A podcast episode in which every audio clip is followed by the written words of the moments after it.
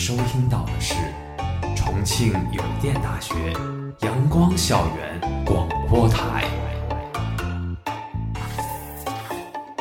最有态度、最有个性、最具活力的三山 radio。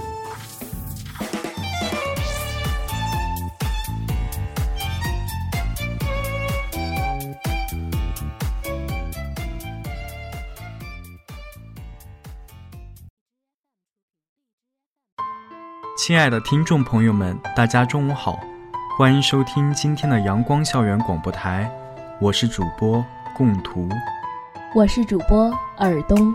我们今天的节目是尾霞。失意之人，不堪之人，江山虽可指点，却一隅也不能偏安之人。文字是这世上最无力的伤害。是这世上最拙劣的卑微。当一种恶意，当一种质疑，当一种底气要用文字表达的时候，你看到的可能是污言秽语，可能是破口大骂，可能是站在道德高地上的盛气凌人，可能是虚拟世界里的粪土当年。可你总还有。你没看到的无力，你没看到的怯弱，你没看到的羸弱者的团结，你没看到的被压迫者的试探性反抗，你没看到的是，除了辱骂，别无他法。但凡有那么一个办法，都不会舍去温文尔雅；但凡有那么一丝希望。都不会丢掉体面盛装，但凡有那么一点地位，都不会讲话还要伪装。你看到的言辞间，傲气、理性、标榜，从来都不是他们本性的释放，只是他们生活的无奈，人生的失败。披一层伟大正直的外衣来发泄，那些不堪的言辞。从来都是为了辱骂而辱骂，那些理性的揣测，从来都是为了批驳而批驳。他们的炮火对准每一个人，他们守卫的从来都只是自我。那些辱骂是卑微自我的安慰，那些反驳是理性自我的构筑，那些标榜是高尚自我的建设。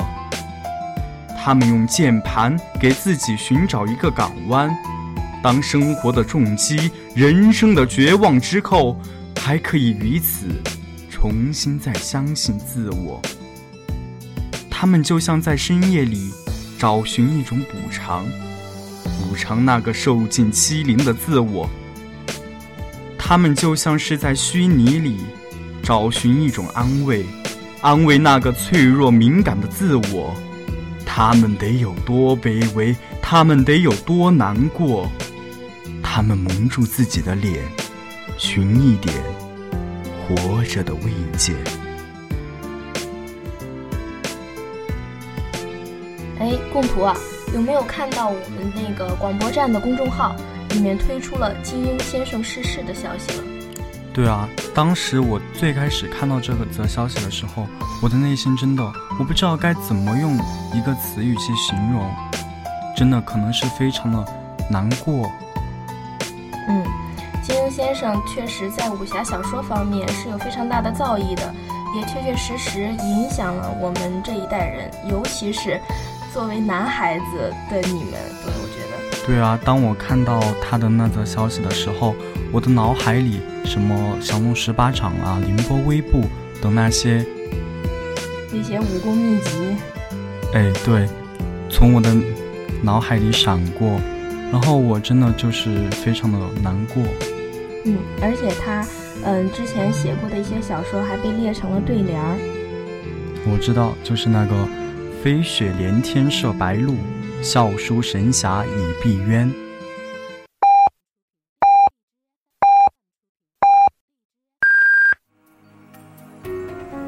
现在是北京时间正午十二点整，您收听到的是重庆邮电大学阳光校园广播台。对，可见他在这个武侠小说方面确实是登峰造极的一个水平。但是，嗯，可能看到这则消息，我的反应和你有点不一样。嗯，在难过的同时，我的第一反应就是质疑。嗯，很难想象，在这则消息之前，我已经看到过二十多次传言金庸先生去世的消息了。嗯，于是，在这种“狼来了”哈这样的一个趋势下，我有点难以置信。其实，在金庸先生的作品里面，我们可以看到他的那种侠之大义，我们可以看到他的那种他他笔下所描写的那种江湖剑客。金庸先生笔下的侠是仁义，是潇洒，是快意恩仇。但是在现在，这个“侠”字却和一个贬义词扯在了一起，你知道是哪个词吗？键盘侠吗？嗯，对。其实我很不能理解，这样一群胆小怕事、只敢在网上肆无忌惮，然后还自诩正义的人，跟这个侠到底有什么关系？他们有什么资格被称为侠？我觉得这些键盘侠们，他们真的就只是什么借假借着这个侠的名义呀，然后在网络上散发着那些他们所认为正义的言论。他们只是站在了那个道德制高点上去批判着那些不道德的人和事呀，然后就会迅速的带动一群吃瓜群众跟风式的留言和评论。然后我觉得他们的这些行为真的是看似。有侠的风范，实际上却只能真的只能催催生网络暴力。嗯，前些日子在帖子上看到了另一个网络暴力，是关于袁隆平老先生的。嗯，我知道这个帖子我看到了的。我真的不明白为什么就是袁隆平老先生，他今年都已经八十八岁了，还在那个田地里面去去培育新的那个杂交水稻。然后就是这样一个为国家、为整个社会做出这么多贡献的一个老人，却会遭来这么多的人的一些言语上的攻击，说什么他买了那个华为 P 二零，会用吗？他买来干嘛呀？这些实名 diss 确实让人难以接受。呃，袁隆平先生虽然说他现在做的工作是像农民一样。然后挂的头衔却是科学家的头衔，但实际上，他做出的那些行为却是拯救了全世界的这样一个功劳。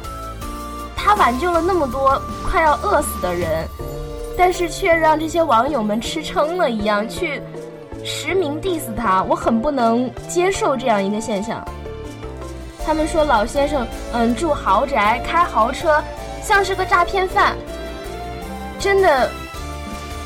天道好轮回，善有善报，恶也有恶报。那些人现在说出的这样的每一句话，所做的每一件事，真的不怕报应吗？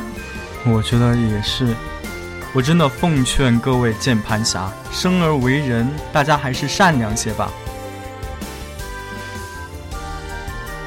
就是你刚才提到这个键盘侠，我比较喜欢的一档综艺节目《奇葩说》。有一期的辩题就直击这一类群体，直接就是提出一个疑问：键盘侠他到底是不是侠？就是现在键盘侠是个什么品种呢？你认为？我觉得键盘侠就是在网络上占据着道德的高点呀，然后发表他们个人正义感的言论，然后对社会各方面评头论足，他们攻击着各大新闻热点，然后指点江山呀，然后。义愤填膺，变身当代的大批评家，却只是躲在键盘的后面，尽情的吐槽着这这些社会现象。当代大批评家，哇，你说的好像鲁迅一样了。就是有一些人就认为键盘侠在某一方面他是侠，他们关心世界呀，心怀热血，想要用自己微薄的力量推动世界向自己认为对的方向发展。但是也有的网友认为这个键盘侠不是侠，认为他们只是一群走 low 风、low 系路线。嗯，对，走 low 系路线的黑暗势力。是网络暴力的发动机，是不正之风的推助剂。当然，我们知道，键盘侠中的确会有那么的一小部分的人，他们会用言语的力量去推动社会的进步，然后会确实会起到一些正面的作用。用微小的力量推动社会的进步，在某一方面上，确实他们抒发正义感，嗯，惩恶扬善，这些是没有错的。但是另外一方面，他们又很容易情绪化，嗯，遇到一件小事就拍案叫绝，惊喜、震惊了，开始男默女泪。但事实上，在这之前，他们根本没有了解什么是真正的真相。你看到的就是正义吗？我觉得你说这个，你看到的就像正义吗？这句话就让我想到那个薛教授在那里面的说的那样。我们都想站在鸡蛋这一边，但是最大的问题就是，你知道哪一方是鸡蛋吗？哪一方是石头吗？我觉得这个问题真的是很值得让人深思。对，还有那个《奇葩说》里面反方辩手陈明，他的发言真的电光火石般的击中了我。他讲述了自己遭受键盘侠攻击的一个亲身经历，就是说他在发微博。和自己的女儿合照，本来心情挺好的，结果就看到网友的 diss，说这个小孩真丑的可以了，嗯，都是村货的基因没差了。其实，嗯，这样的一则留言，其实我们特别能理解他作为一个父亲的心理。他并没有做错什么呀，就发一个微博，但他那个时候受到的伤害，我到现在还能回忆到他说这种话的眼神。嗯，我觉得这种伤害不仅是带给这个父亲的，而且更是代表这个孩子的。你想啊，如果我的孩子，然后从从小的时候就因为在网络上受到这种网络暴力，然后被别人评论什么丑啊什么的，我的心里肯定很难过呀。然后我的孩子肯定会在这种这种舆论的环境下面，怎么可以成长的好呢？对，然后这种贬低他人的做法，就很很本能的给这些网友带来快感、优越感。现实和网络世界中的很多攻击都是来源于这个地方，贬低他人也会让人误以为哈就可以抬高自己了，就好像嗯说别人丑就是对自己颜值的肯定，这种傲慢似乎好像是来源于自卑和敌我立场的优势建立。我们一之前一直所说的、所提倡的那个言论自由，但是在这些方面上，我觉得真的不应该像这样说。我觉得这不仅仅是诽谤、谩骂，而且是对一个人成长的伤害，是对一整个家庭的伤害了。对，而且举这个例子哈，是他那种非常易于传染的情绪状态，就是你自己这样一个诽谤、谩骂。然后很自然的就会把这种情绪传染给其他的网友，大家就会跟风式的评论，然后也反过来传染给了这个发微博的人，还有他的家庭。嗯，这种互相传染的一个形式，我觉得太可怕了。对，我记得之前 Papi 酱也在那个呃微博上拍了一条关于那个键盘侠的视频，我觉得让很多的网友瞬间都引起了共鸣。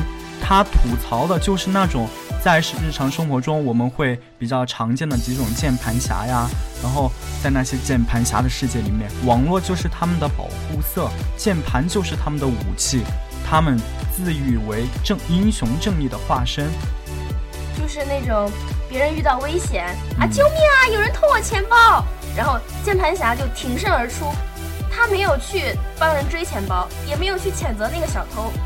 反而很奇怪的说了一句：“谁让你带这么多钱？你活该。”对对对，还有比如说，嗯，如果一个少女在走夜路的时候，然后被人侵犯了，然后键盘侠们都会去攻击这位少女，我真的很不明白，他们就会说什么：“谁让你穿这么少的呀？活该！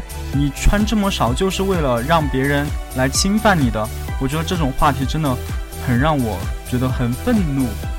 就是我作为一个女生哈，嗯，漂亮是我们的权利，打扮是我们的资本，但这个真的不是坏人犯罪的理由。对，我觉得他们好像就是已经把已经把那个角度都已经扭转了。他们还会说什么，呃，犯人都是为了都是一种本能啊什么的。我觉得这种真的很搞笑。还有，给别人强加的那种正义盖上帽子，嗯，你不应该输这种比赛，你真是太丢人了。或者你为什么不捐款？你为什么只捐这么点儿？这种给别人的正义强加上自己的标准。真的很 low。他们似乎从来都不会在意别人的感受，不管别人做对还是做错。键盘侠们这群鼠辈的狂欢，从来没有停止过。离我们最近的一个网络暴力的事件，我感觉就是发生我们重庆万州的那个公交车坠江案。嗯，在这个地方，键盘侠的。这种走位啊，真的是可以写成史诗，我觉得都完全是一部小说。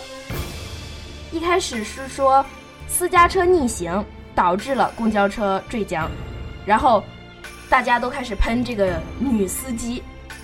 本来大家对“女司机”这个词儿就很有偏见了，然后一想到女司机，一想到中国女司机，首先蹦出来的就是马路杀手。好，这下出事儿了。就不骂个狗血喷头是不罢休的，又是女司机，应该撞死这女的。就是这种很无厘头的谩骂哈，然后后面又逆转了，哦，原来不是因为女司机的原因，哦，原来是嗯，公交车女司机没有逆行，是公交车越线，然后撞上了女司机开的车之后坠江。我觉得这可能是史上最响的打脸吧。对，然后立马的大家又反过来。哎，好心疼女司机啊，就开始指责这个媒体怎么带的节奏，这个公交车司机怎么这样，他的这个情绪转换，我天哪，amazing，unbelievable。我觉得真的在这场事故里面，这位女司机也是一位受害者。她丈夫就说：“我们可以理解，但我们没法接受啊。像这种人云亦云，嗯，跟风传谣。”或者是谩骂、侮辱、骚扰，就隔着一根网线吧，你就可以肆无忌惮。对，好像是不管你在哪里，你都可以对这些事情，嗯，进行一些点评。好像这个网络暴力就是全世界都在进行。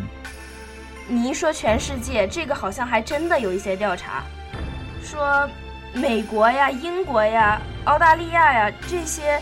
十来个国家都进行了一个调查，然后发现，在英国、澳大利亚、美国这三个国家，网络暴力是最严重的。英国第一，美国第三，中国第八。我们现在已经这样了，我们还没有进入前三。我觉得这并不是什么值得骄傲的事，这只是五十步和一百步的区别罢了。有些话可能我们说出口就会很容易。然后事后发现我们说错了，然后一句道歉呀，一句误会，怎么就能可以一了百了了？有些伤害真的是一旦形成，就再也无法挽回了。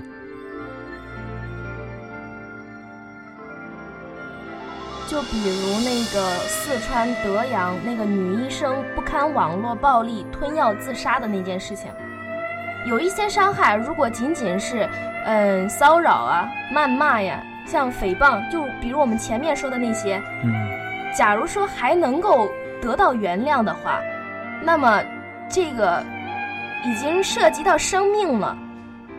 这种来自全国各地喷子们深深的恶意，还让我们怎么原谅？怎么反转？嗯，事情是这样的：八月二十日，安医生在游泳馆游泳的时候，然后被两名男孩猥亵、吐口水。她的丈夫看不下去，就按着男孩的头往水里按。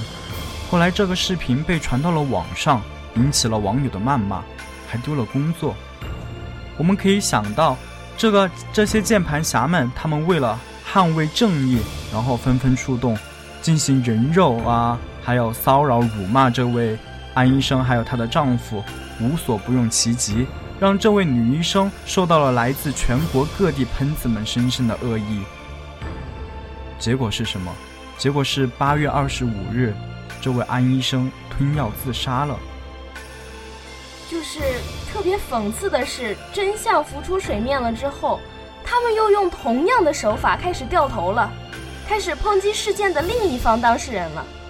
就这个情绪转换，这个剧情的反转，真的让一个旁观者看了都觉得尴尬。我不知道他们究竟是怎么想的。我想问那些键盘侠，你们认为的正义究竟是什么？良言一句三冬暖，恶语伤人六月寒。可能之前的键盘侠只是过过嘴瘾，还无伤大雅。但是，当事情已经严重到了危及人们的生命、破坏人们日常生活的节奏了，真的刀子没扎在自己身上，这些人永远不知道有多疼。虽然我们一直在倡导在网络上要言语自由，但是。当我们真正在网络上发表自己的言论的时候，也许在别人的眼中，我们的言论就变了味儿。其实就像伏尔泰曾经说的那样：“我不同意你说的每一个字，但是我愿意誓死捍卫你说话的权利。”如果有人说网络言论自由不可撼动，但是也请各位先做到温暖纯良，然后再去讨论爱与自由。就像我们前面提到的，情绪化键盘侠他们所发布的言论，哈，大部分都是不过大脑的冲动之言。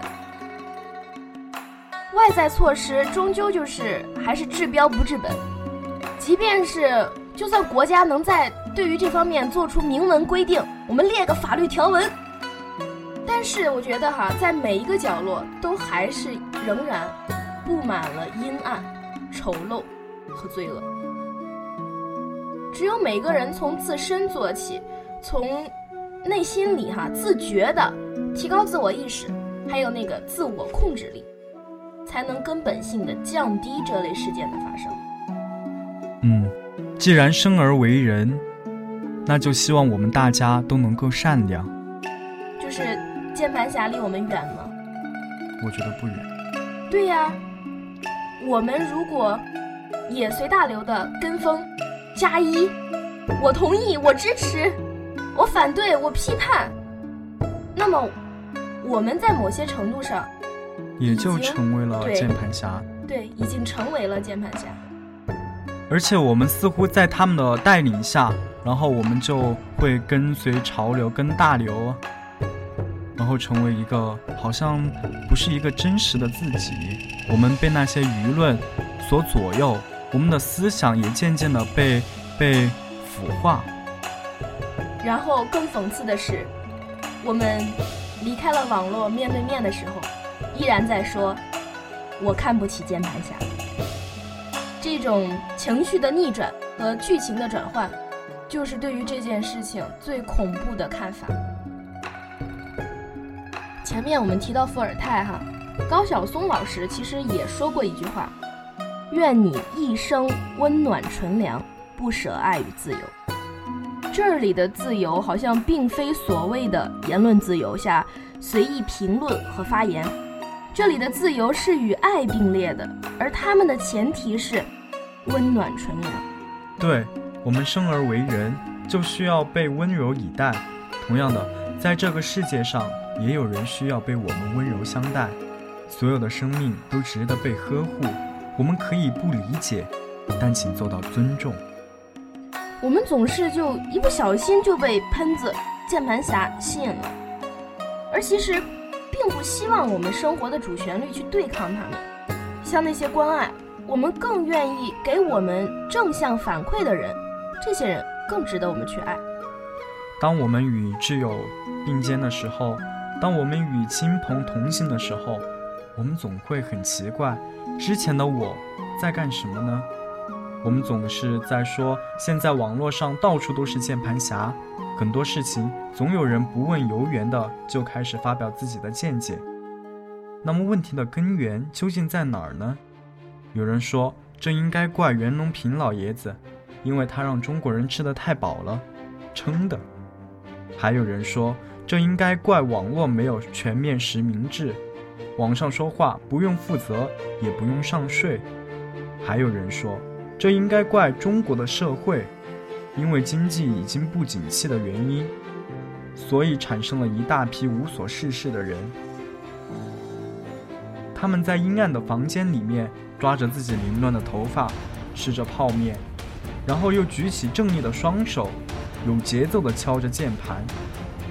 键盘发出的声音就好像他们走楼梯的声音，一步一步地爬上他们心中的道德制高点，随意地发表自己的见解，任意地对别人进行攻击。那这些键盘侠到底是怎么产生的呢？是自发形成的吗？我认为不是，他们背后就像有一张嘴，不断的给他们灌输错误的思想，然后就被说服了，然后这些思想就被奉为真理，认为自己嗯被打通了任督二脉，于是有了一种众人皆醉我独醒的自豪感，在网上行侠正义，企图去感化更多人。尤其是网络时代来临后，各种自媒体如雨后春笋肆意生长。但是，同样的二八定律，那百分之二十的价值观扭曲的所谓大 V 们，他们贩卖着焦虑，抱怨着社会，否定个人成功论，到处传播着无背景不成功的所谓社会学定律。他们拥有着庞大的粉丝群体，每一句话，每一篇稿子。都具有巨大的煽动性。从前段时间由摩拜创始人所引出的“别人的十九岁”，到任中科院天文学总工程师的南仁东先生逝世后而引出的“将军枯骨无人识，戏子家事天下知”，再到前段时间的“娘炮误国”理论，我恳请大家清醒一些，思考问题。十九岁这个年纪。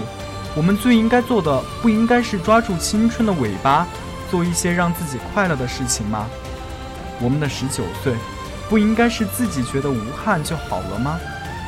别人认为的成功才是成功吗？然后我就想问问各位大 V 们哈，扪心自问，如果不是南仁东先生逝世了，你们真的有去关注过中科院的每一位工程师或者院士吗？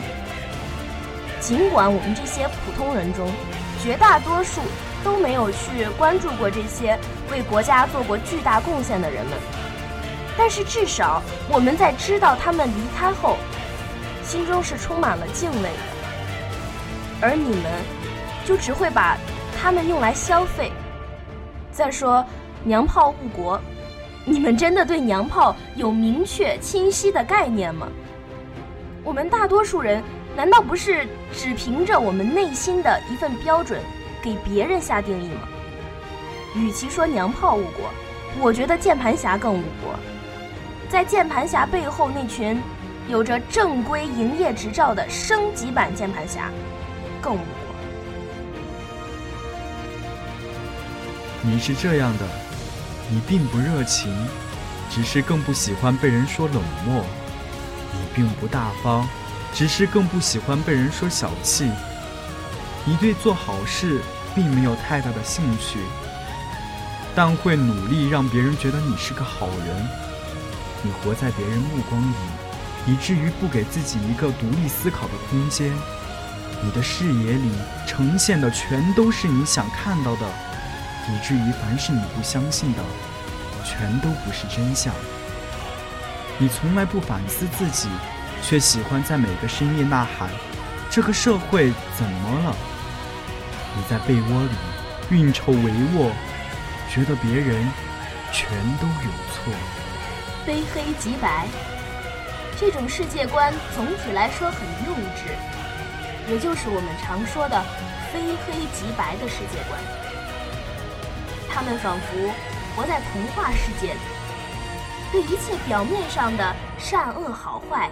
肆意放大，对一切视野之外的事物莫名敌视与否定。这时候，他们自我构筑、幻想出来的引电源，是键盘侠们攻击他人的根据地，似乎也是他们自以为的保护色。似乎他们攻击别人，也是为了保护自己。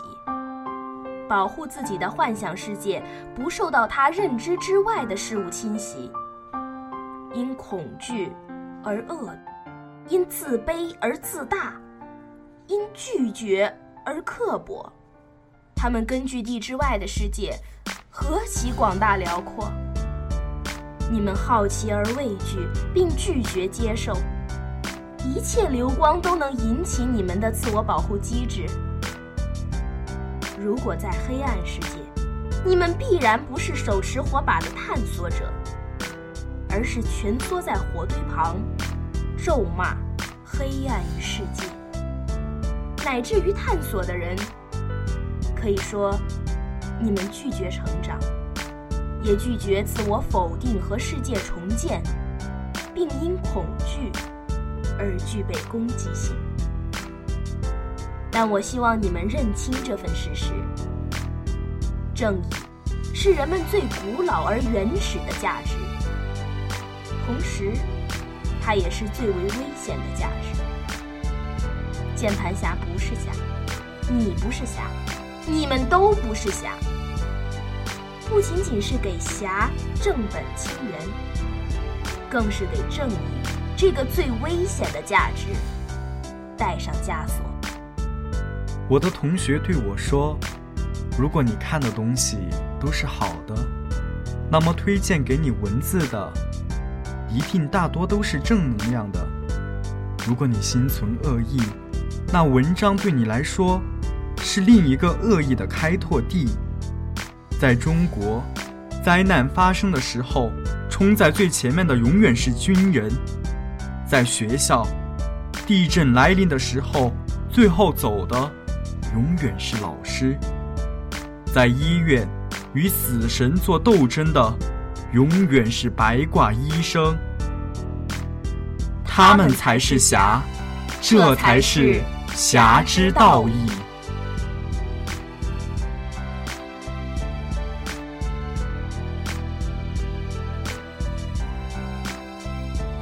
今天的节目到这里就结束了，我是主播尔东，我是主播共图。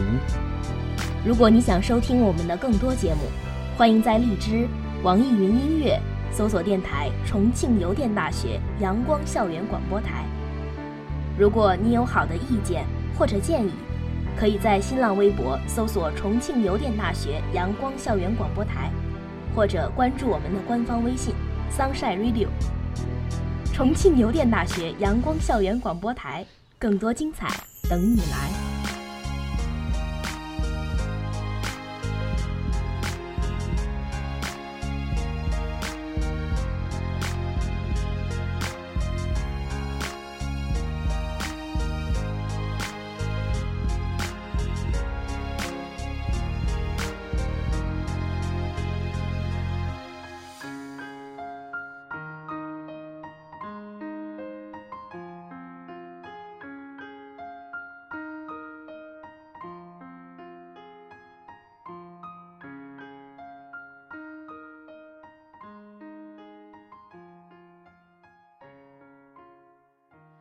阳光下的泡沫是彩色的，就像被骗的我是幸福的。